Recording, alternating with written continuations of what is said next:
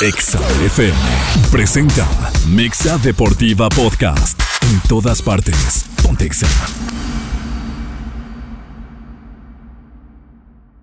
Nissan Grupo Begusa presenta. A partir de este momento damos inicio a Mexa Deportiva. Mexa Deportiva. El círculo de análisis donde la pasión y la polémica se experimentan en carne viva. Carne viva. Beto Agüed, Francisco Chacón, Alejandro El Gallo García y Quique Cardoso. Al aire. Esto es Mexa Deportiva por Exa 93.5.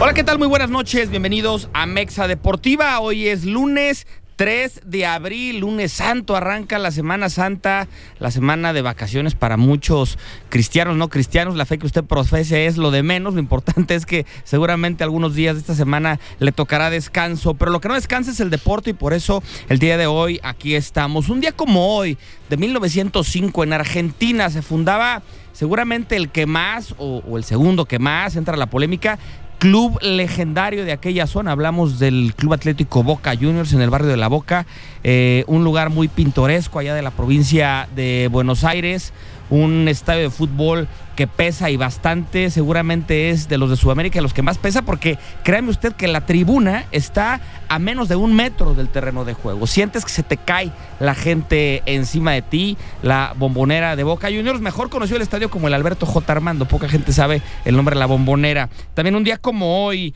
¿se acuerda usted cuando nació el famoso Air eh, Ronaldo? Hablamos de aquella estampa, aquella silueta de chilena, jugaba Cristiano Ronaldo para el Real Madrid, era una Champions, tiene una chilena perfecta con la silueta ideal ante Gianluigi Buffon, que no es cualquier portero, en el estadio de la Juventus para avanzar en Champions League. Bueno, pues en aquel momento nace esta silueta. Un día como hoy se cumplen años del 2018 para acá, cinco años de aquella postal de Cristiano Ronaldo. Y en los cumpleaños dos, Adrián Rabiot, eh, Rabiot futbolista de la Juventus, y uno que seguramente usted no recuerda y sí conoce. Hablamos de Tim Krul, portero holandés. ¿Quién fue Tim Krul? ¿Se acuerda usted de aquel portero que entró de cambio en los penales del 2018, holandés? con Luis Vangal contra Costa Rica, que era común decir, oye, cambio portero porque hay está de penales, pues va a entrar Tim Krul, era este portero. Este portero que también jugó contra Giovanni Dos Santos, Carlos Vela, aquella generación del 2017, Tim Krul, 2007, perdón, 5, era el portero de, de, aquella época, un tipo de casi dos metros, impresionante para los penales. Y bueno, después de todas estas efemérides, arrancamos Mexa Deportiva.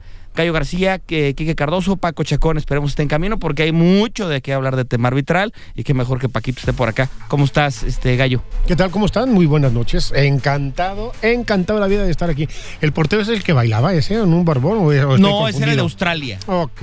Estoy confundido. Bueno, muy buenas noches a todos. Este, en este momento, en este momento, no quisiera yo hablar de, del árbitro, de la súper, súper tontería que se tiró este, este señor. Este, espero que venga Paco Chacón y al rato.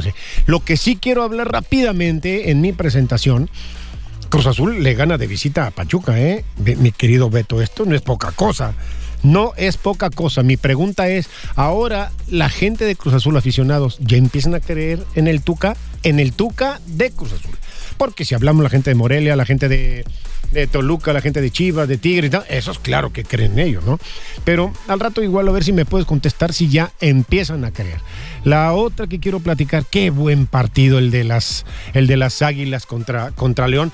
Eh, si tú me dices que el empate es justo, yo te lo creo, Beto. ¿eh?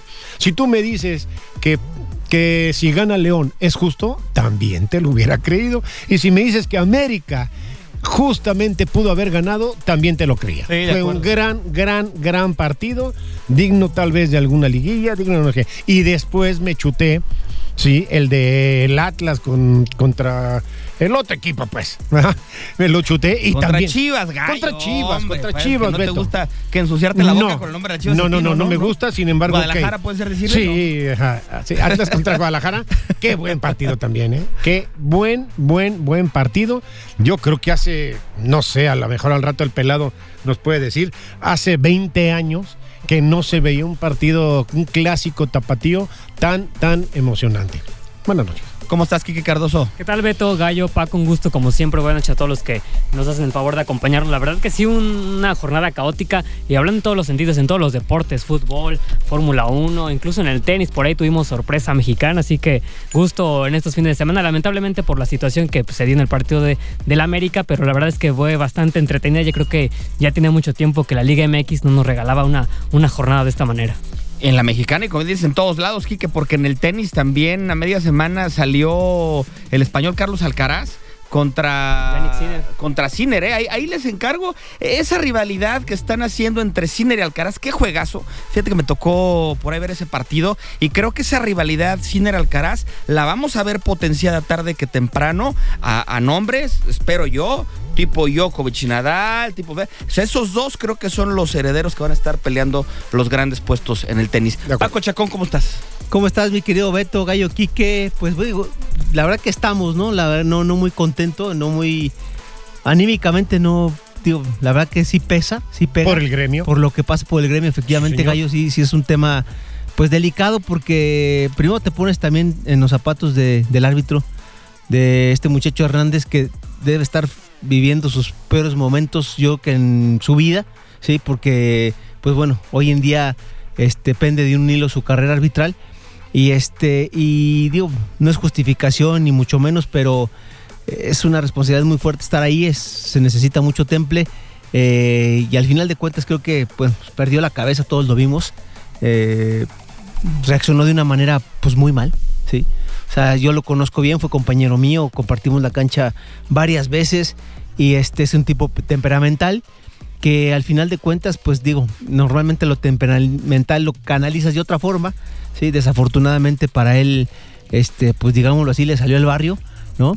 Y este y reacciona de una forma, pues muy, muy violenta, ¿sí? Lo cual, pues no debe ser ni para un árbitro de fútbol ni para cualquier autoridad, ¿no? O sea, la autoridad debe de permanecer siempre en un, en un lugar sobrio, desde la tranquilidad de, estar en, su centro. Él tiene las tarjetas para poder este, utilizarlas, la tarjeta roja, la tarjeta amarilla, y de ahí este, después generar un reporte, etcétera, etcétera. Se equivoca Fernando Hernández, desafortunadamente, pues dándole este rodillazo al jugador de León, el cual pues también reacciona como si le hubiera pegado un futbolista, ¿no? O sea, se deja caer al piso, hace todo un teatro y, este y pues magnifica la acción, ¿no? Digo, muy mal.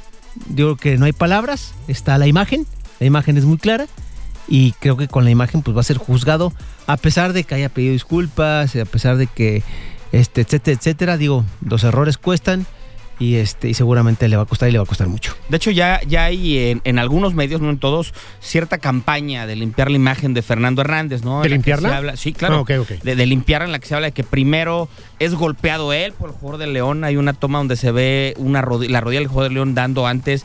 Hay otras tomas, es que de verdad, hoy, hoy donde vivimos o como estamos, salen videos de todos lados, desde cualquier medio salen videos, ¿no? Entonces hay otra toma aérea donde se ve que el jugador de León va muy cerca a hacer el reclamo al árbitro y en eso, entre que lo empujan, se va, le pega con la rodilla al árbitro, el árbitro reacciona. La verdad es que muy mal. Paco, yo te quiero preguntar abiertamente, eh, en el tema eh, de aquella vez que, que, incluso hubo parón de árbitros de la, de la huelga, eh, nada más responde menciono, ¿te tocó estar a ti?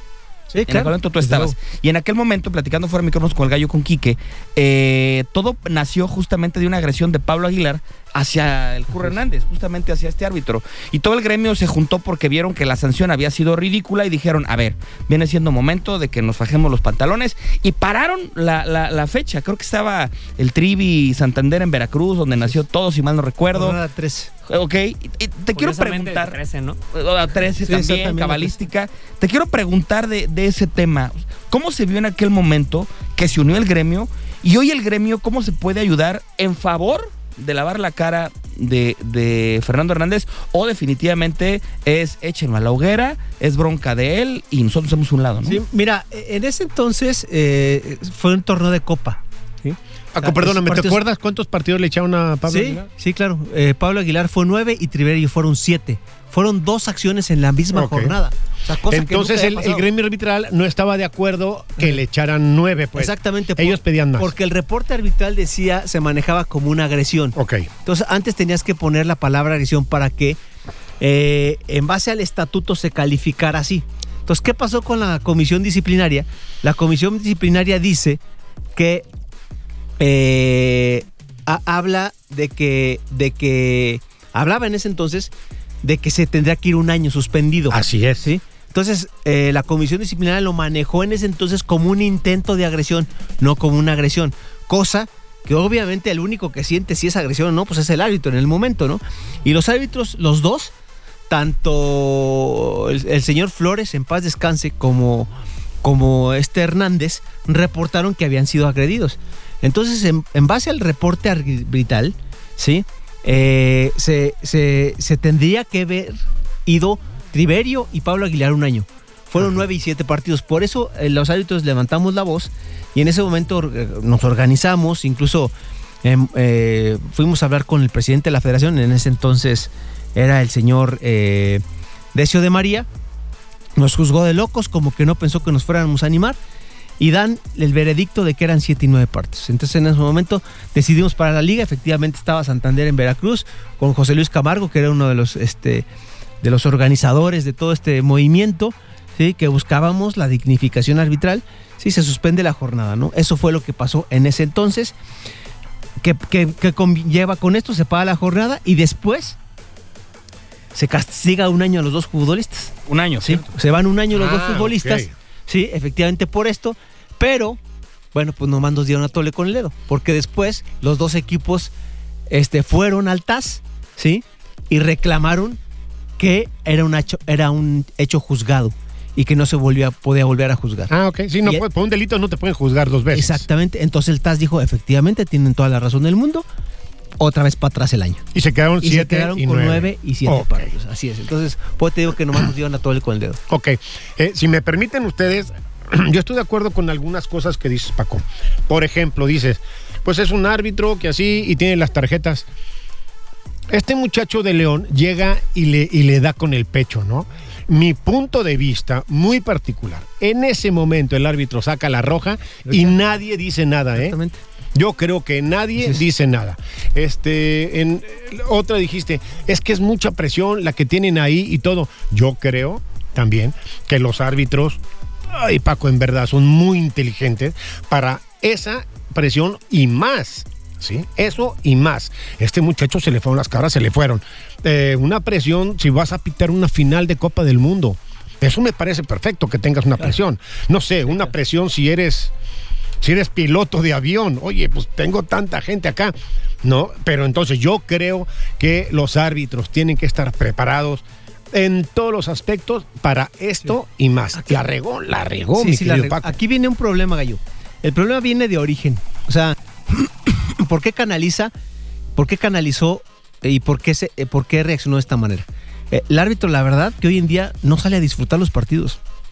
El árbitro, ya de ente, ya, de, de- ya por ende, sale nervioso. Tienes 30 cámaras, Paco. No, ya- no, pero ¿a qué me refiero con esto, Gallo? O sea, traes mucha presión de entrada del partido que te toca, que eso es lo de menos. Trae mucha presión por parte de la comisión de árbitros. Hoy en día la instrucción es prácticamente no expulsar, al menos que sea algo muy grave. Entonces, Fernando Hernández trae esa presión y obviamente te limita, Gallo. Quieras que no, o sea, que el presidente de la comisión de árbitros y la comisión te diga, aguas, este partido trata de terminarlo 11 contra 11, etcétera, etcétera, y no te dejen ser, la verdad que te limita mucho. El error es de Hernández, sí es de Hernández, pero Hernández también es un hábito que no había venido teniendo continuidad, no es del grupo de Armando Archundia, solamente había tenido seis partidos de este torneo, o sea, entre que arbitraba y no. Y otra cosa bien importante, y que yo lo vengo mencionando hace mucho tiempo, no de hoy, que el árbitro no debe dedicarse solamente a arbitrar. O sea, o sea, el árbitro debe de tener una profesión alterna para que no dependa solamente de el sustento de su familia, de lo que le caiga del arbitraje. ¿Por qué? Porque el árbitro no es como el futbolista que tiene un contrato y el futbolista sabe que le van a caer 10, 15, 20, 30, un millón de pesos al mes. No, el árbitro depende de sus actuaciones semana tras semana para que pueda arbitrar o no. Entonces no le da una est- estabilidad como tal, gallo. Entonces por eso el árbitro, yo siempre he insistido que necesita tener, ¿sí? Eh, paralelamente una profesión y un sustento. O sea, el tiempo hay, ¿sí? Y desafortunadamente hoy en el arbitraje mexicano, me parece que el 5, bueno, en primera edición, me parece que a lo mejor el 5 o el 6% hacen algo aparte de, de arbitrar.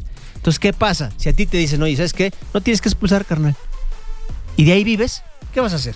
Ahora- no vas a expulsar. Entonces, es mucha presión la que conlleva el entrar a la cancha este, estando limitado hacer o dejar de hacer algunas cosas. Hay otro tema que, y seguramente lo notaron ustedes, Quique, Gallo, Paco, el tema del VAR en la toma de decisiones están tardando un mundo. Y eso le genera al árbitro que está en la cancha una de broncas, porque obviamente es el centro de atención. Hay veces que dice, déjenme oír, se lleva la mano al oído y dice, déjenme, oír", porque ni siquiera escucha lo que le dicen. Y es el centro de los reclamos. Pasó en el juego, por ejemplo, de Tigres el día de ayer contra Toluca. Hay un gol que mete Gignac. Tardaron cerca de 3, 4 minutos en reanudar prácticamente todas las acciones. ¿Y qué pasa? Que el árbitro se convierte en blanco. Y si, como bien dice Paco, traes la tensión encima, traes la adrenalina, traes la necesidad, todo lo que tengas, no estamos justificando porque no, es campaña. De hecho, saludos a Héctor Contreras que nos manda una imagen. Dice, ya están empezando porque, bueno, en redes circula la imagen donde efectivamente Romero primero es quien Pero toca, golpea. pero al no tiene nada que ver. No justifica definitivamente la acción. Pero si hay un error, claro, de la gente del bar, Gallo, Quique, no sé cómo Pero- lo vean ustedes. Pero fíjate que, perdón que, que interrumpa mi querido Beto. Fíjate que de entrada las designaciones del VAR son muy malas. O sea, quien toma la decisión de nombrar a los árbitros, ¿sí? Es en- de entrada el encargado del VAR. Desafortunadamente, a este encargado del VAR, Armando, eh, Benito Armando Archundia, le cambia las designaciones por meter, por medio, por, a- por amiguismos, ¿sí? Ok. a gente allegada a él. Entonces descuida los partidos. Tienes toda la razón del mundo, eh, Beto, que el VAR es un problema. ¿sí? Eh, y no solo el partido de ayer, también el partido de América. Se tardan mucho, no tienen capacidad. De repente mandan jugadas que no deben de mandar. Correcto. Sí, también por el mismo miedo que les genera decir, híjole, si no la mando, ¿qué me van a decir?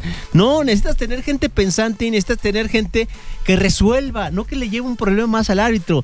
El tardarte cinco minutos en, en- en mandar una jugada, ese es un problema para el árbitro. ¿Por qué? Porque Sí, es- efectivamente. No es problema del árbitro. Así es. No, es problema del VAR. Es problema del bar, pero que le genera un problema al árbitro en la cancha. Esa es la bronca, ¿sí? O sea, el, el partido de ayer, afortunadamente, estaba un árbitro que tiene muchas tablas y tiene mucha seguridad en sí mismo, que es Marco Ortiz. Incluso ayer, Marco Ortiz se equivoca en no sancionar una falta sobre Quiñones. Después Quiñones le protesta airadamente, el cual ya estaba amonestado y termina yéndose. Espérenme, mucha gente dice, Quiñones se fue por un error del árbitro. No, señores. Quiñones se fue por protestar. El error del árbitro es no enseñar la falta. Quiñones no tiene, no tiene eh, el privilegio de poderle protestar al árbitro. No es así. El árbitro, eh, eh, desafortunadamente, el jugador está supeditado a protestar al árbitro. No debe de ser así. Quiñones se va bien expulsado. Que existe un error de Marco Ortiz en no marcar una falta. Sí, sí, efectivamente. Sí, efectivamente no marcó una falta, pero eso no le da derecho a Quiñones a protestar y a gritarle como le gritó y por eso fue expulsado. Perdón, Yo- Quique. No, No, perdón. sí, sí, no, yo nada más iba a comentar de que eh, las actitudes que se han eh, denotado eh, desde el VAR, ¿no? A nivel mundial, que cuando precisamente hay un llamado al VAR, el árbitro se le van todo, prácticamente todo el equipo encima a presionar y presionar y presionar, y obviamente ni siquiera dejan escuchar quizás al árbitro, y de ahí se deriva una situación como la de León. Digo, también, obviamente, reprobamos la, la- la actitud del árbitro, pero sí, también creo que ya hay muchos encuentros en los que se, se dejan de decir de todo los árbitros. No sé si en ese instante saca una roja al jugador de León y en ese entonces y en ese momento to- se desata otra otra situación peor no y empiezan a reclamar más. Entonces son eh, cuestiones que llevan una consecuencia y creo que digo lo vemos eh, partido a partido con Tigres por ejemplo Guiñac. Guiñac es un jugador que se la pasa sobre el árbitro sobre, el árbitro presionando y muchos le dejan así como otros tantos quizás se les saca la amarilla pero es un jugador que se la pasa presionando y hay muchos que también hacen cortes de manga y creo que también es ahí donde también tiene que ya haber como una, un, un stop a los jugadores, así como a lo- con los árbitros. Digo, también se había dicho que incluso iban a sancionar cuando simularan faltas. Al principio se sancionaron unas cuantas, pero ya después se dejó de, de- de marcar esas situaciones. Bien, tengo que ir a un corte comercial, Gallo. Regresando lo platicamos y les dejo un torito. Nada más vamos un minutito de corte. No es el primer árbitro mexicano que golpea a un futbolista. Ahí nomás se las dejo votando. Hagan memoria, pregúntenle a sus papás. Saludos al mío en la casa, que fue el que me mandó la información. Regresando, eh, les platicamos acerca de otro caso que hubo hace algunos años. Pausa, volvemos. Mixa Deportiva Podcast. En todas partes, Pontexa.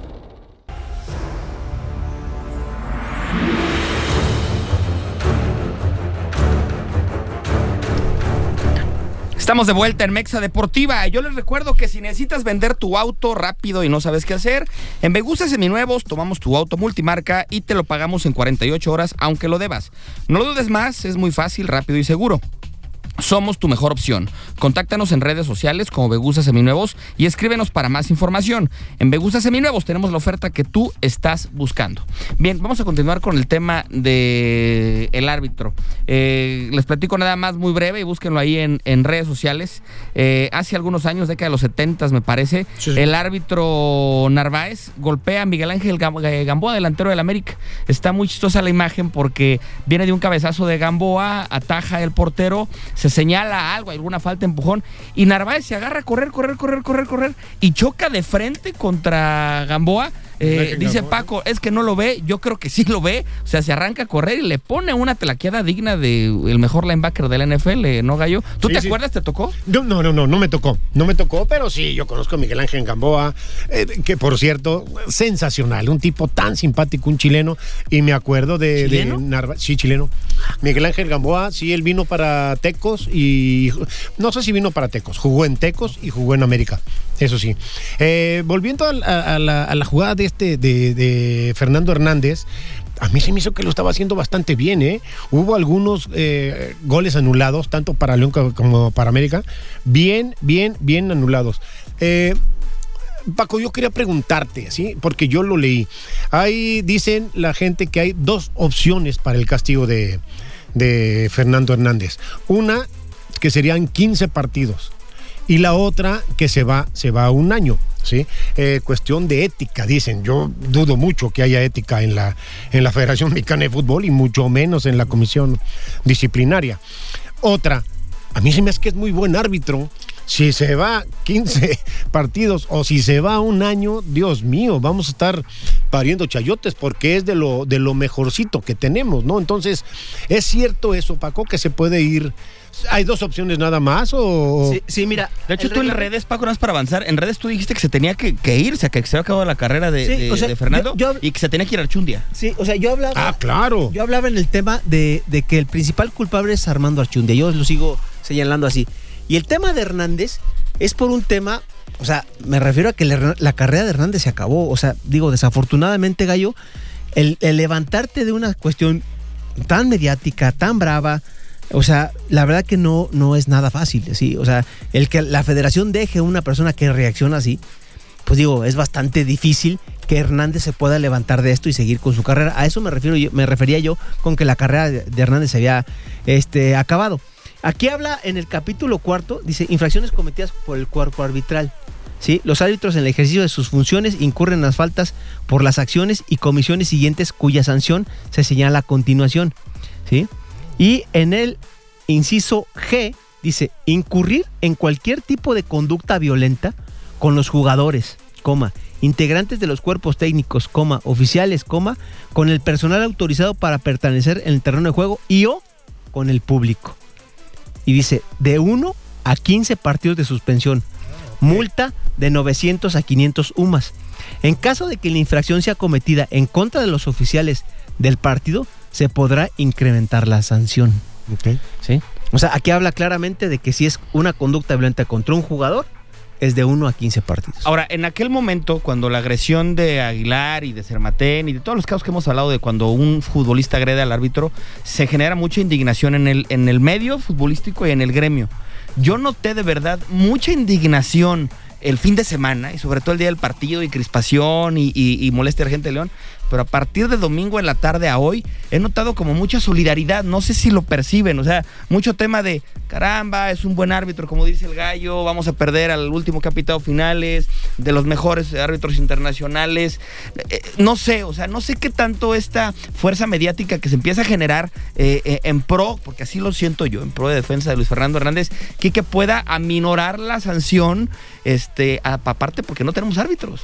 Sí, de hecho, el community manager de León en pleno partido le tiró con todo, ¿no? Al árbitro y siguió y siguió. Y resulta que casi 10 horas después era todo lo contrario, ¿no? Se habla de que en ese mismo día el equipo de León eh, tuvo una conversación con, con el árbitro eh, que sobre esta situación y que iban a y se solidarizaban ¿no? con el árbitro respecto a la sanción que podría tener y que le daban todo el apoyo. Incluso el jugador al final del encuentro eh, dijo que, que, no, que, no, había pasado nada, que simplemente fue esto y aquello. Cota también al final del partido dice que, que hablar, me parece que hablaron un rato porque creo, creo, que el equipo tardó hora y media en salir de, del vestidor del Azteca. Entonces por ahí esa situación se, tra se tranquilizó y para eh, decir todo, ¿no? a favor de, del arbitraje y del árbitro en cuestión. Mira, mucho tiene que ver también, Quique, el tema del resultado. Al final el León terminó empatando. Sí, también eso ayuda. Y dos, obviamente, ¿sí? ¿Te quieres echar a un, medio, a un gremio en contra? Obviamente no. O sea, obviamente León que dice, no, pues todo el apoyo para el árbitro, no sé qué. ¿Por Así qué? lo entendí, fíjate. Porque, porque obviamente ¿sí? Es echártelos a todos encima. Sí. O sea, si bien hoy en día el gremio arbitral no está unido, ni está cercano a estar unido, ¿sí? Es más, dudo que haya alguna este, manifestación por parte de los árbitros. Esa es la realidad. ¿sí? Hoy Fernando Hernández se va a rascar con sus propias uñas y sí creo que el tema mediático le puede ayudar muchísimo. ¿Por qué? ¿Sí? Porque no es lo mismo dejarlo solo ante el escrutinio de la gente y ser linchado a que de a poco la gente se vaya volcando a favor de él. Lo que sí eh, me parecería grave es justificar a Fernando Hernández porque el jugador de León lo tocó primero con el pie. O sea, lo del jugador de Hernández no es lo del jugador de León no es ni cercano a la reacción de Fernando Hernández que tiene posterior a que el jugador de León choca su rodilla con él. Hasta Incluso la cara pone Fernando. ese es Sí, el tema. hombre. O sea, Sí, sí, lo, sí. lo mata, lo mata la gesticulación que tiene. Así es. O sea, su expresión corporal lo termina matando, liquidando. Sí, yo no, yo no quisiera echar leña al fuego, mucho menos a- al árbitro, pero mi pregunta, y se las dejo aquí en la mesa, la gente que me está escuchando, si hubiera sido al revés, No, no, no te la acabas. No, no te la acabas. si hubiera sido Por al revés, le echan un menos, año a es este más, muchacho. El árbitro le pegó sin querer, o sea, no, Sí. no existe. Sí, sí, sí, si hubiera sido al revés que el jugador de León le hubiera dado un rodillazo, no, cálmate. Ahorita estaría preso el, el- el jugador, ¿no? Entonces, intento yo, intento, créanme los señores, ser lo más objetivo y lo más, y lo más parejo, ¿no? Pero todo eso, Paco, después eh, se trasladó a las mismas bancas. En la, en la banca fue un reverendo desmadre, la verdad, ¿sí? Sí, sí. A mí no me pareció las, eh, de paréntesis, si, si ves que ya vamos a cambiar, las declaraciones del Tan Ortiz, ¿no? Es A que él- se metió con mi mamá. Sí, digo. pero, pero, ay, Beto, él dice, lo que pasa en la cancha, se queda en la cancha. Listo. Si ahí te quedas callado, me parece que hubiera sido un caballero. Pero cuántas veces, perdón, cuántas veces te mentaron la Pero madre. mil veces. Por eso te digo, ay, es que se metió con mi mamá. Y mi mamá no sale a decir, esa es una. Y la otra, ay, que si la larcamón, que se compre una playera fina. Esa es- va a la paca, no frieguen. No frieguen. Sí. como, como de un jaloncito se le Sí, rompe. Ni a Rimbros llegaba la no, de- Paco. Sí, sí, de acuerdo. No, que hay otra de que no Oiga, sea nos paca. quedan tres minutitos. Este, la jornada estuvo muy buena. Vamos a hablar tres minutos. Qué pena, tres minutos de fútbol. Ya cesaron a Cristante. Eh, llegó Mohamed sin llegar a, a Pumas. Un tema muy criticado, muy, muy criticado. Pero para mí el error no está en el hecho, sino en las formas. Mohamed ya tenía un compromiso. O sea, eh, eh, en defensa. eh, del turco, ustedes recuerdan, perdió a un hijo en el Mundial de Alemania. Alemania. Y él tenía eh, un evento familiar personal que era con su cumpleaños, que cumplía creo que el mismo día de- del hijo, o quería festejarlo junto y tenía ya un evento programado con tiempo. Directiva de Pumas, no haces oficial la contratación, perdón. Firmas Sí. el contrato y no dices que Mohamed es tu técnico, lo expones. Porque si es, es como cuando de repente te van a dar chamba y dices, ay, que cree que ya voy a entrar, pero tengo unas vacaciones programadas. Hay manera y a veces que se logra. Bueno, lo hablas. Entonces, en las formas, pésimo. Y luego Pumas ayer pierde, falla todo, mal. Cruz Azul, bien gallo. Sí, señor. Pierde con Querétaro. semana- a media semana empata con Querétaro Cruz Azul. De milagro al final rescata el, empate. Eh, le mueve el Tuca, vuelve a jugar con línea de tres contra Pachuca. A lo suyo, al final el librito el Tuca es lo mismo. Bien replegado atrás y a partir de ahí a latigarte hasta adelante. Creo que es la ventaja que tiene Cruz Azul. Creo que Cruz Azul será una piedra en el zapato para cualquier equipo. No creo que sea más. Creo que Monterrey es el mejor equipo del torneo, no solo por números, sino por fútbol. Tigres se cae a pedazos y el equipo del América y de León, León me gustó bastante, me gustó más León que América, Sí, porque América ya sabemos que es, es pan con lo mismo, como decía el gallo, me encanta esa frase, Ajá. pan con lo mismo, un equipo explosivo adelante, que tiene gol, pero que le ganaron otra vez la media cancha y que la defensa es de papel. Fíjate que yo hablaba muy mal de Querétaro, ¿no? O sea, Querétaro, un desastre. Pues este fin de semana le gana a Pumas. Sí, y entonces Querétaro llega a 13 puntos, faltando cuatro partidos, Paco. Querétaro en cualquier momento. Califica. Claro, se califica repesca cuando ha sido un desastre. El que sigue siendo un desastre es Mazatlán. Ay, Dios. Digo, Sí, no, lo de Mazatlán. Ni, no, no, ni cómo ayudarles. La verdad que. Cheque al portador. Y- Sí, sí, así es. Y, y el tema de Pumas, sí, sí, muy mal. O sea, Pumas desde hace rato viene haciendo las cosas muy mal en todos aspectos, Gallo. Este, Gallo, Quique y, y, y- y tú, Beto. O sea, no puede ser que expongas al técnico de esa manera. O sea, la verdad, o sea, hoy en día va a entrar con el pie izquierdo. De por sí tienes una afición complicada. Bravísima. Sí, la así es. Y luego. Pones americanista del pechita. entrenador. No, Sí. no, o sea, todo, o sea, digo, por todo mal. Digo, pas- sí pasado americanista, pero yo creo que sí, eh, el turco nunca expresó su sentir ferviente hacia la América, hizo muy bien las cosas, fue campeón y todo. Sí, de acuerdo, de acuerdo. Pero sí, creo que ha ha habido algunos examericanistas que los ha aceptado hasta cierto punto eh, Pumas y no ha habido tanto problema, ¿no? Pero, pero sí muy mal el, el manejo. Eh, bien lo de Querétaro, efectivamente, Sí. Bien, bien lo de Querétaro. Muy mal Mazatlán. eh, el partido de Chivas contra Atlas también fue un partidazo. Muy buen partido. Muy buen partido. El partido de León, muy buen partido también. El guacho regala el gol del empate, ¿no? El guacho Cre- salva sí. cinco. Una salida, una Pero, salida. pero el, gol que le deja a Quiñones, ¿no Hijo, creen? Yo no creo tanto, ¿eh? No, no, o sea, palomita. No, pero y todas las que no, sacó, lo no, no, no. Hombre. No, a mí, a mí se me hace que ese no es, no es tan error del guacho, ¿eh? Hace un atajadón, Paco. Sí, un sí. atajadón. Sí. Similar Yo hace una siempre- Carlos Vargas, ¿no? ¿Dónde? Similar hace una Carlos Vargas. Un tiro libre, igual que el guacho, también la saca de- del ángulo. Ah, sí, Camilo. sí, sí. Camilo Vargas, sí. Camilo Vargas. Sí, sí, sí, claro que sí. Mira, yo siempre he pensado esto, ¿eh? yo como portero, que puede ser que tu contrario, Paco, sea más rápido, que sea más alto, que sea más fuerte, que sea más lo que tú quieras, pero no puede ser más inteligente. A eso me refiero yo. El guacho se tira un atajadón, pero atajadón, ¿sí? A quemarropa, la ataja. ¿Y por qué Quiñones sí llega y un compañero mío no llega? A eso me refiero que tienes que ser más inteligente, me échale la mano a tu portero, a tu equipo, man. ¿Sí? A mí se me hace que ese, ese gol no. La salida sí, ¿eh? Y se Sí, tira el, una el- salida el- el otro en el 2 va ganando Chivas 2-0 y viene el 2-1, le gana Furch en un Esa. cabezazo. Creo que ese es ese error. Esa sí, también, ¿no? uy sí. Empezó nerviosón porque tiene esa y tiene un track que puede recostar perfectamente y se le escapa el balón, se le Sí. resbala y de milagro no la rescató Quiñones. Pero sí creo que eh, bien Jiménez después del el resto del encuentro. Dice Paco, salvó como cinco, pero totalmente de acuerdo, Paquito, ¿eh? Totalmente. Pues quedan cuatro partidos, se empiezan a ver de qué están hechos los equipos, a ver cómo nos va en la liguilla. Ya no hablamos tampoco que viene México, Estados Unidos. Eh, tema selección en este mes también vamos a tener mucho, pero mucho de qué hablar. Pausa, regresamos a Mex Deportiva. Mexa Deportiva Podcast. En todas partes. Pontexa.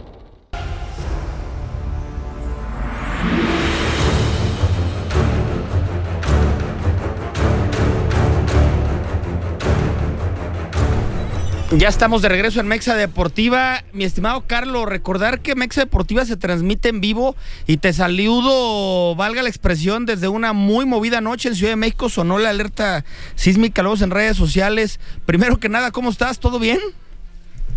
¿Qué tal, mi querido Beto? Sí, nada más el susto. Yo pensé, como nos tiene acostumbrada la Ciudad de México con estos sismos nocturnos, que iba a ser una cosa más de cuidado, pero al final quedó únicamente en la, el susto y la alerta, pero todo bien, muchas gracias.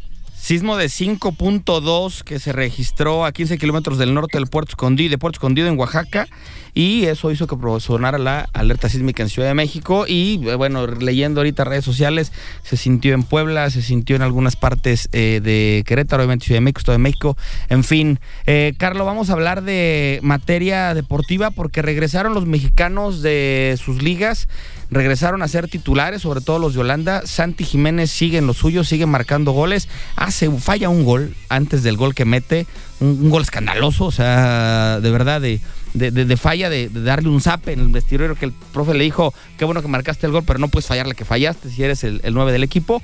Pero en general sigue lo suyo. ¿Qué nos puedes platicar?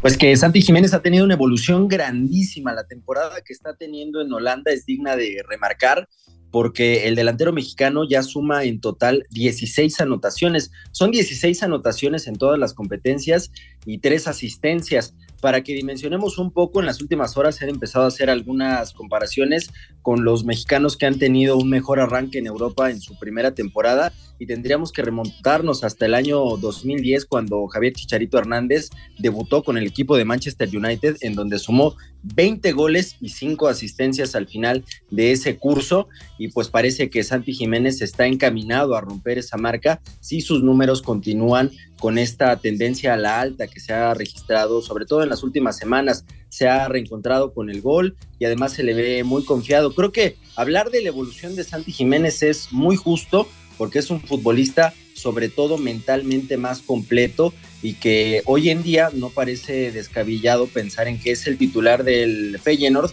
y que también ya parece que habrá algunas ofertas sobre la mesa al final de esta temporada por el futbolista mexicano. Es muy joven, y por ahí se habla de que uno de los grandes de Europa como es el Benfica estaría dispuesto a entablar una negociación con el conjunto del Feyenoord para hacerlo su próximo delantero estrella después del paso de Darwin Núñez, este delantero charrúa que puso rumbo a la Premier.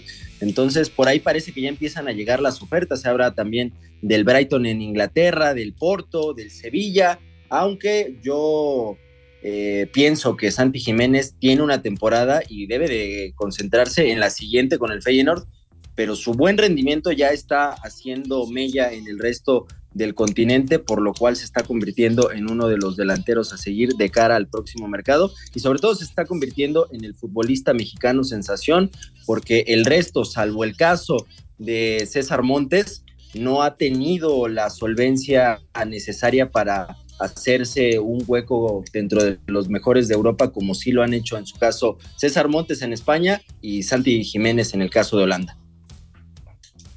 César Montes, que por cierto se quedó sin entrenador, eh, Carlos, se fue Diego Martínez, eh, acaban de nombrar a Luis García Fernández, Luis García que fue eh, homónimo, bueno, el delantero mexicano, homónimo de aquel que trajo Pumas, que jugó en Liverpool y que jugó. Este Luis García vino a jugar a Tigres en algún momento, se invitó el pelo de rubio. Español, delantero, hizo buenas cosas con español, dirigía en la tercera y lo acaban de nombrar entrenador. Y fíjense lo que son las cosas también. Eh, bueno, el fin de semana el Real Madrid le mete 6-0 al Valladolid, un Valladolid que no metió ni las manos. Eh, le cuesta la chamba a Pacheta, que es el entrenador. ¿Y saben quién, para, quién va para allá?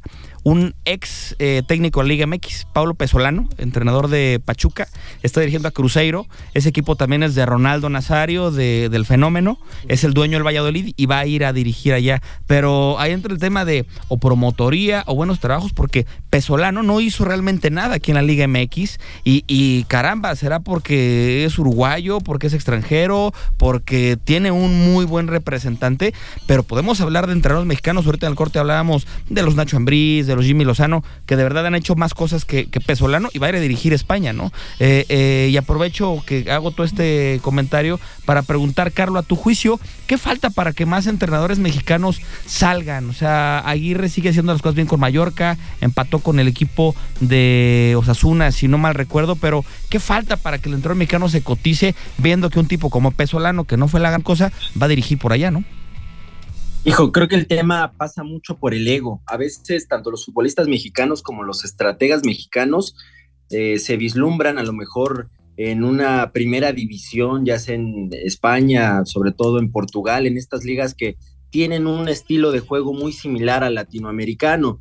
Tristemente la oferta no es tan amplia, no tenemos las credenciales suficientes como para que un Valencia pudiera interesarse. Y digo un Valencia no por la historia, sino porque es un equipo que cuenta con cierta trascendencia dentro del país, pero que hoy en día no vive su mejor momento. Pocos son los que se aventuran a agarrar un reto como un Rayo Vallecano, como un Girona, entonces por ahí pasa el tema y que incluso si tuvieras que partir desde una segunda división, pues eso te va generando cierta confianza dentro del plantel, te va generando cierto renombre porque así es como empiezan muchos de los grandes estrategas en Europa. Muchos en Italia salen desde la Serie C y empiezan a escalar. Uno de los casos más reconocidos es el de Mauricio Sarri, era banquero, dirigía en la Serie D y logró que algunos de sus equipos llegaran hasta la Serie B. Eso llama la atención de los dirigentes ya de otro nivel hasta que el Napoli le brinda la oportunidad y a partir de eso se convierte en uno de los referentes en los banquillos de los últimos tiempos.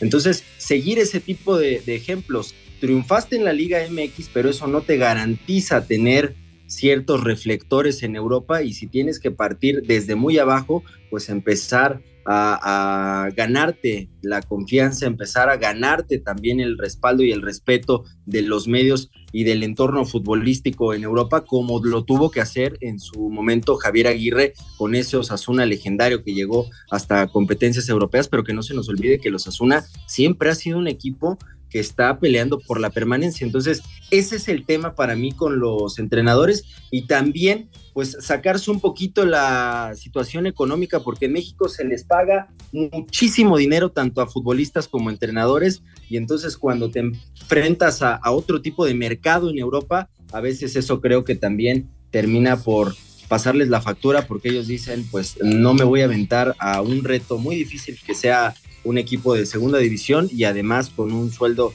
que no se compara como a los que tenía en México. Entonces, eso creo que es el principal tema, ¿no? Lo económico y también el, tema del ego a veces de los futbolistas y estrategas mexicanos una necesidad importante que, que, se tiene para mí porque el entrenador mexicano está calado y se sabe que tiene buena buena capacidad técnico, táctica, eh, pero les falta eso, gallo, o sea, les falta pues animarse, ¿no? O sea, por ejemplo, con todo respeto, y no nos cae bien, lo hemos dicho abiertamente, el Piojo Herrera, no tenía el Piojo, no es más, al menos campeón en México sí es que Pesolano.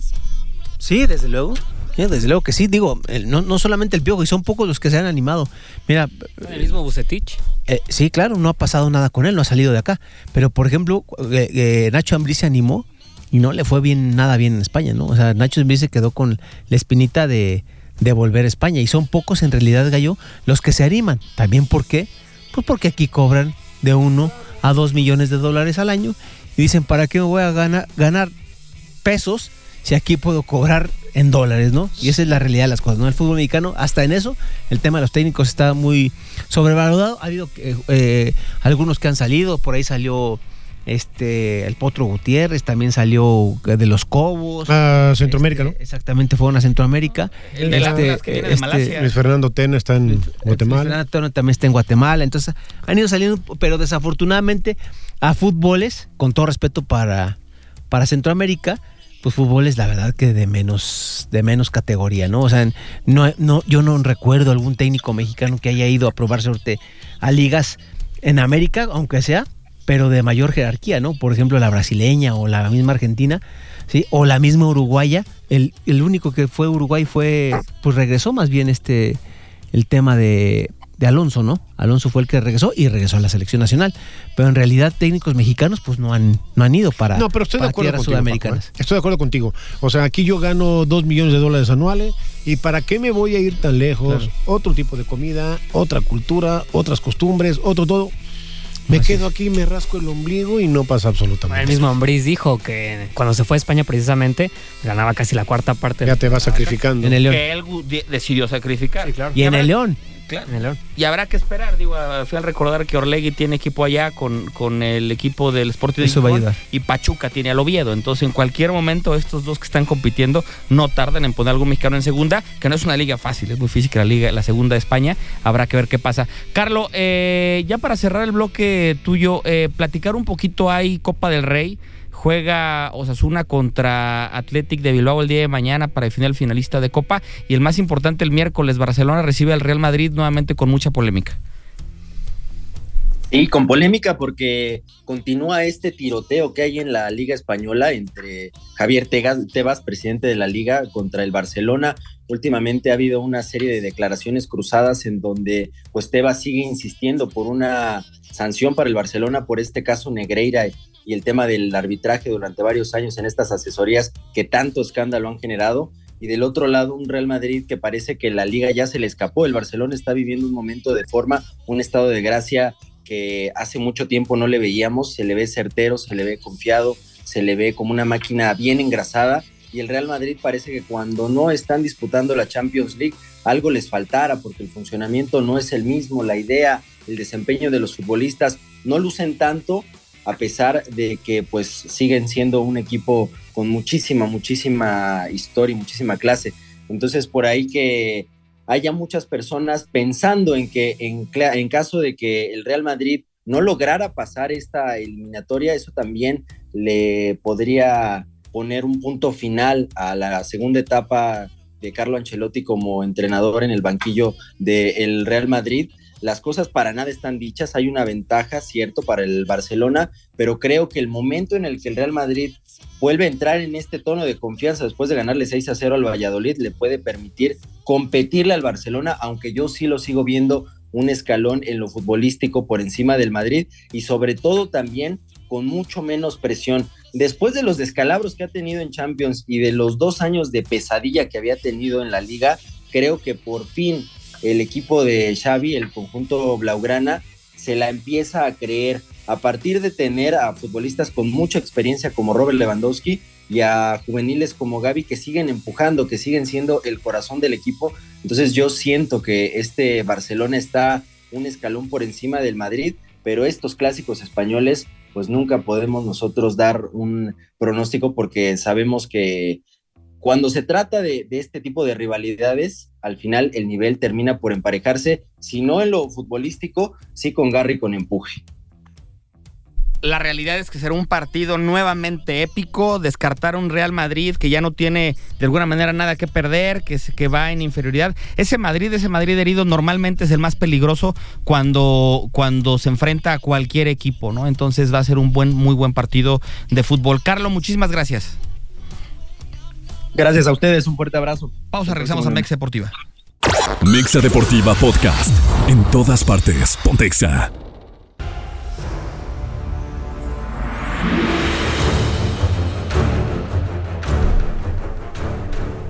Estamos de regreso a Mexa Deportiva, que bueno que continúen con nosotros. Beto ya, ya se nos fue, por ahí tenía un compromiso ya pactado previamente, pero bueno, ya nos quedamos con esto que es eh, no todo es fútbol, vamos con eso, Marco. La polémica está en la Mexa Deportiva, porque no todo es fútbol. Los deportes que también mueven al mundo, solo por Exa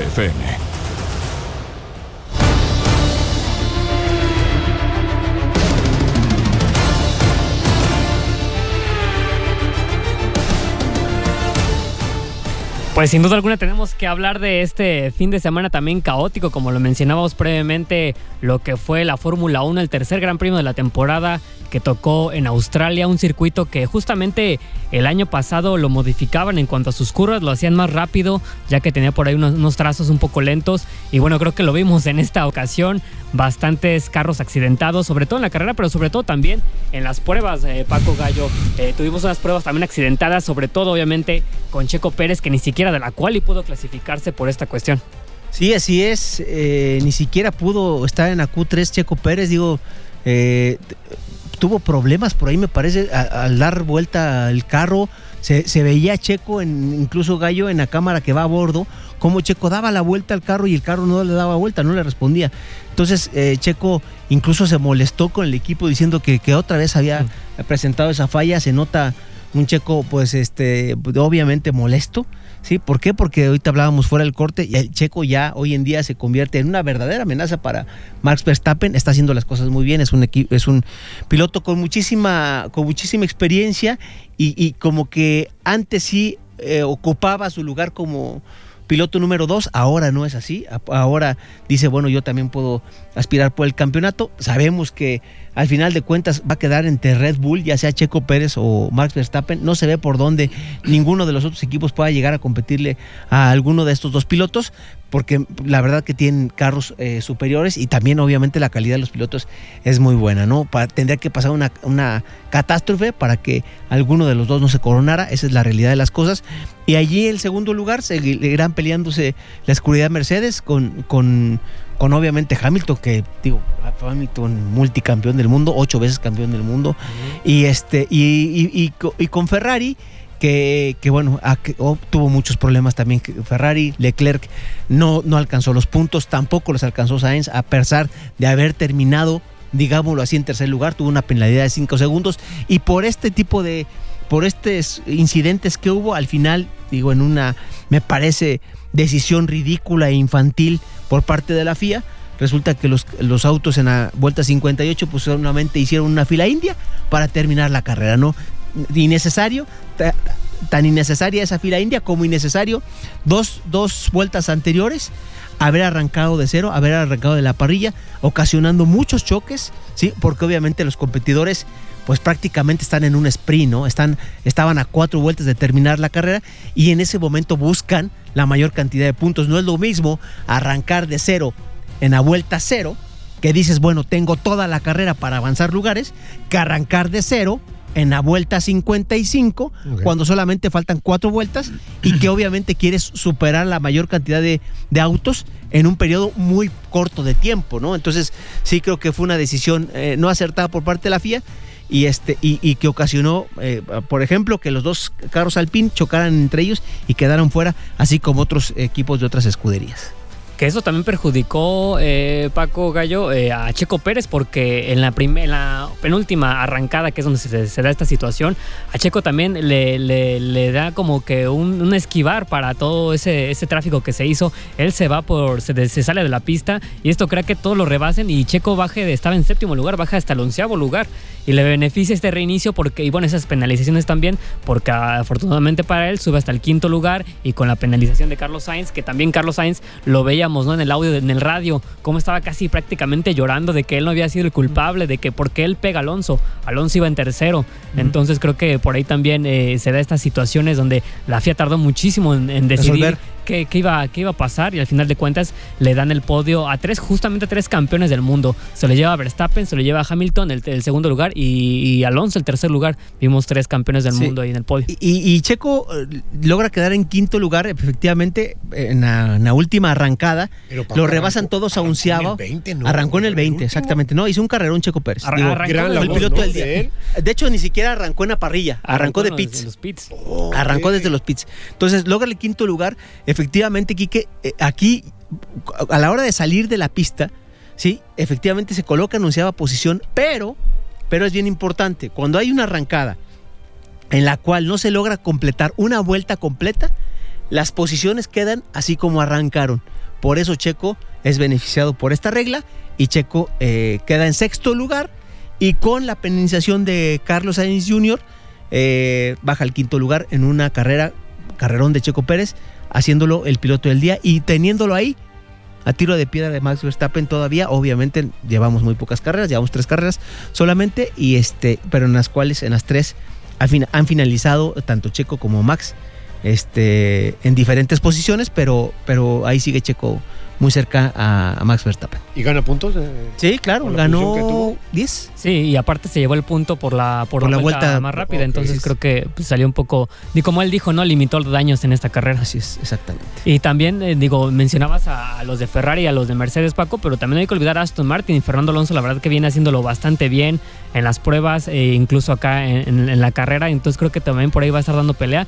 Y ya en cuanto a Red Bull, creo que se le separa un poquito a Checo Pérez, cosa que le pasó el año pasado justamente donde se le separa un poco Verstappen y de ahí se le escapó ya a Checo, pero bueno, creo que falta muchísima temporada. Lamentablemente ahora nos tendremos que esperar hasta el 28 de abril, bastantes días para la siguiente, el siguiente Gran Premio que va a ser en Azerbaiyán, así que a esperar cómo, cómo le va a ir en la siguiente carrera. Pues Tres práctica, semanas, Quique, ¿no?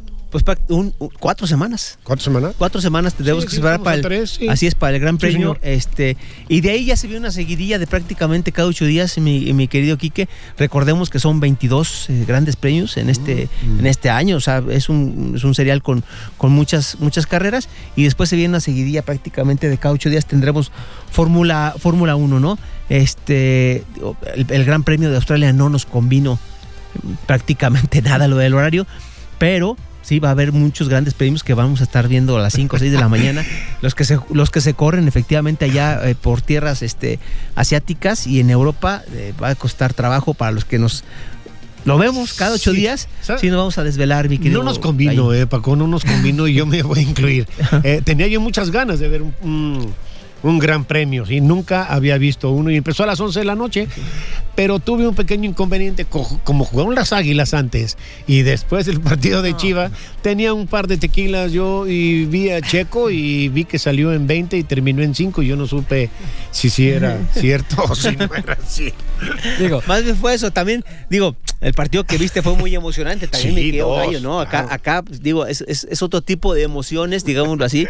O sea, no, no son rebases uno por uno. Digo, vi- vimos muchos rebases de Checo, por cierto, de muchísima calidad. Sí, ¿no? Sí, incluso le costó mucho trabajo adelantar, o sea, no fue algo fácil Fue para sencillo. Checo, fue una carrera bastante complicada, eh, de esas carreras muy tensas en las que vienes de atrás para adelante y demostrando, insisto, esta experiencia y esta competitividad que tiene Checo Pérez y que cada vez lo hace un piloto mucho más maduro y que hoy en día, Gallo, se deben de estar dando topes muchas escuderías porque hubo un momento que Checo no tenía asiento, o sea, prácticamente fue firmado de última hora por Red Bull y hoy Red Bull es quien es beneficiado con estas actuaciones que tiene Checo Pérez. Y más que nada que fue una carrera difícil porque tenía que evitar lo que, que le pasara en las pruebas y ese bloqueo de frenos que, que tuvo y que lo dejó fuera de las clasificaciones y creo que tenía que, evitar esa situación. Y- sí, eh, eh, en- en- existen varios modos, eh, mi querido Gallo, eh, del tema de los frenos. O sea, en, el, en, el, en el volante puedes tú ajustarlos o desajustarlos, ¿sí? Y, hubo, y hubo necesidad de hacer varios ajustes durante la carrera por parte de tanto del equipo de, Checo Pérez Red Bull como él en el volante para ir ajustando eso. O sea, no termina de ser totalmente eh, eficiente el frenado y, y a la hora de dar vuelta el, el Red Bull RB19, el cual ha tenido este pues en las últimas carreras problemitas, sí, que creo que al final de cuentas las van a terminar solucionando. Es un equipo muy capaz, con mucho presupuesto y tiene un, regularmente un equipo y un y un coche muy confiable. Oye, eh, Paco, después de estos puntos que ustedes me dicen que, que Checo sí logró, logró algunos puntos, después de, van tres, ¿verdad? ¿Qué me dijiste? Van tres premios. Van tres grandes premios. ¿En qué lugar queda Checo ahorita? Eh, segu- sigue en Ah, sigue en segundo lugar. Sí, sí, sí. Digo, le favorece que haya quedado en quinto lugar porque así no, no dejó que, que, que de atrás se, se le empate. Sí, también Entonces, Ca- Verstappen está primero, Carlos Sainz. Carlos Sainz no tiene puntos, tampoco tiene puntos este Charles Leclerc, sí, entonces digo, Sigue, eh, se ¿quién, mantiene. quién- quién va en tercer lugar, mi querido Quique? En el en ¿El de pilotos? eh, de Alonso. pilotos, Alonso, ¿verdad? Sí. Alonso tercer lugar, efectivamente. Sí, bueno, y antes de, de despedirnos, vámonos rápidamente con el tenis eh, Gallo Paco, porque terminó el Miami Open, donde Medvedev se lleva el título de este Masters 1000 a Yannick Sinner, que el italiano décimo en el puesto, en el ranking del ATP, que le dejó fuera sorprendentemente al español Carlos Alcaraz. Ya se habían enfrentado previamente en Indian Wells hace unas semanas y ahora se enfrentan acá en Miami y lo deja fuera el italiano y bueno, perdió contra, contra el ruso, pero la sorpresa acá para México fue el título que obtuvo Santiago González, este tenista ya de 40 años, Así que su fortaleza ha sido los dobles, en esta ocasión con su pareja, el francés Eduard Roger Basilá, que dejaron, eh, ganaron en, en dos sets a Nicolás Mahut y Austin Krasicek, pero la verdad es que eh, digo, qué bueno por, por, por Santiago que por fin consigue un título en un Masters 1000. Le ha ido bien ya previamente, pero habían sido en ATP 500, ATP 250, incluso por ahí semifinales de un, de un Roland Garros, pero qué bueno que por Santiago que todavía tiene que dar más en estos, en estos dobles, ¿no, Paco? Sí, sobre todo la edad. La edad que 40, tiene, ¿verdad? 40 años, este, y en dobles, muy bien, eh, muy bien rankeado Santiago González. Incluso hay ahí un gran festejo con, con toda su familia. Imagínate nada más, Gallo, después de tanto tiempo estar luchando en el circuito, sí, lograr por primera vez tu primer Masters 1000 a los 40 años, sí, digo, debe ser algo emocionantísimo para él y para toda su familia, lo cual afortunadamente estuvieron ahí con él. Es, se nota eh, que es una familia que se apoya mucho, que se, que se entiende bien. Este, fíjate nada más hasta dónde llega hoy en día la Federación Mexicana de Tenis. Santiago González no estuvo como jugador Copa Davis en la última Copa Davis, en donde fue un verdadero eh, desgarriate la actuación de México, ¿no? Santiago González no está considerado, incluso uno de los jugadores que estaba considerado como Copa Davis dijo que él no jugaba por dejarle su lugar a. Santiago González, por, obvio- por obvias razones. Y hoy en día, sí, nos está, nos está dando la razón Santiago González ganando un Masters 1000. ¿Sabes cómo se llama eso, Quique? Eso se llama constancia. Constancia, así Sí, es. Constancia, Sí. profesionalismo, dedicación. En verdad, mis Muchos. respetos y mi admiración. Y en el rancho se dice que muchos Así blanquillos. es. Sí, sí, sí. Estoy Así de es, acuerdo mi también. querido Gallo. Bien, pues hemos llegado al final de, de esta emisión. Digo, por ahí ya, ya se nos terminó la, la canción con los que nos había dejado el pelado. Había sido una canción de Chicoche donde te agarró el temblor, seguramente por, por lo que se ve hace unos minutos. Eh, afortunadamente, digo, hay que tomarlo de buena manera. Eh, no pasó nada a, a mayores. Digo, creo que todo salió bien allá eh, en las zonas donde se registró esto. Pero bueno, aquí estamos ya terminando Mexa Deportiva de este lunes. Gallo, Paco, un gusto como siempre. Buenas noches. Igualmente, mi querido Quique Gallo, un abrazo fuerte a la distancia a Beto, que tuvo que, salir por, por cuestiones eh, personales. Un saludo para todos ustedes, eh, que tengan una, una, bonita Semana Santa. Los que van a salir, por favor, háganlo con mucho cuidado, tomen las eh, precauciones pertinentes, revisen sus automóviles que estén en perfectas condiciones. Y como siempre les digo, tenemos una cita el próximo lunes en Mexa Deportiva. Felices vacaciones, feliz Semana Santa. Nos vemos el próximo, el próximo lunes. Así es, muy buenas noches y muchas gracias. En verdad, un placer nuevamente compartir micrófonos. Eh, Cristante se va, Cristante se va de, Juárez, ya lo, ya lo quitaron. Se me hace a mí increíble que faltando cuatro fechas lo quiten. Y suena mucho mi querido Quique y Paco, Mauro Camoranesi. Suena mucho. Si usted le va a Cruz Azul, si le va al Santos, el argentino nacionalizado italiano, campeón del mundo, ¿eh? Tuvo su etapa allá poca en Liga de Expansión, no le ah, fue No le fue bien tampoco, ¿eh? Con la Liga de Expansión, no. Es el que suena, ¿eh? Yo no sé. Un equipo de Juárez que también, digo, por su eh, cociente es muy volátil, así que pierde y obviamente se va hasta el fondo. Estaría descendiendo incluso el equipo posiblemente, pero bueno, va, va a pagar la multa, ¿no? Bueno, Imagínate nada Perdóname, no, no, no. No, nada más íbamos a despedir ya. Ah, bueno, nada más. Hazme un favor, háganme un favor. Cuídense. Muchas gracias, Gallo. Paco, un gusto como siempre a quienes nos acompañaron esta noche. Nos encontramos el próximo lunes. Que pasen una excelente noche.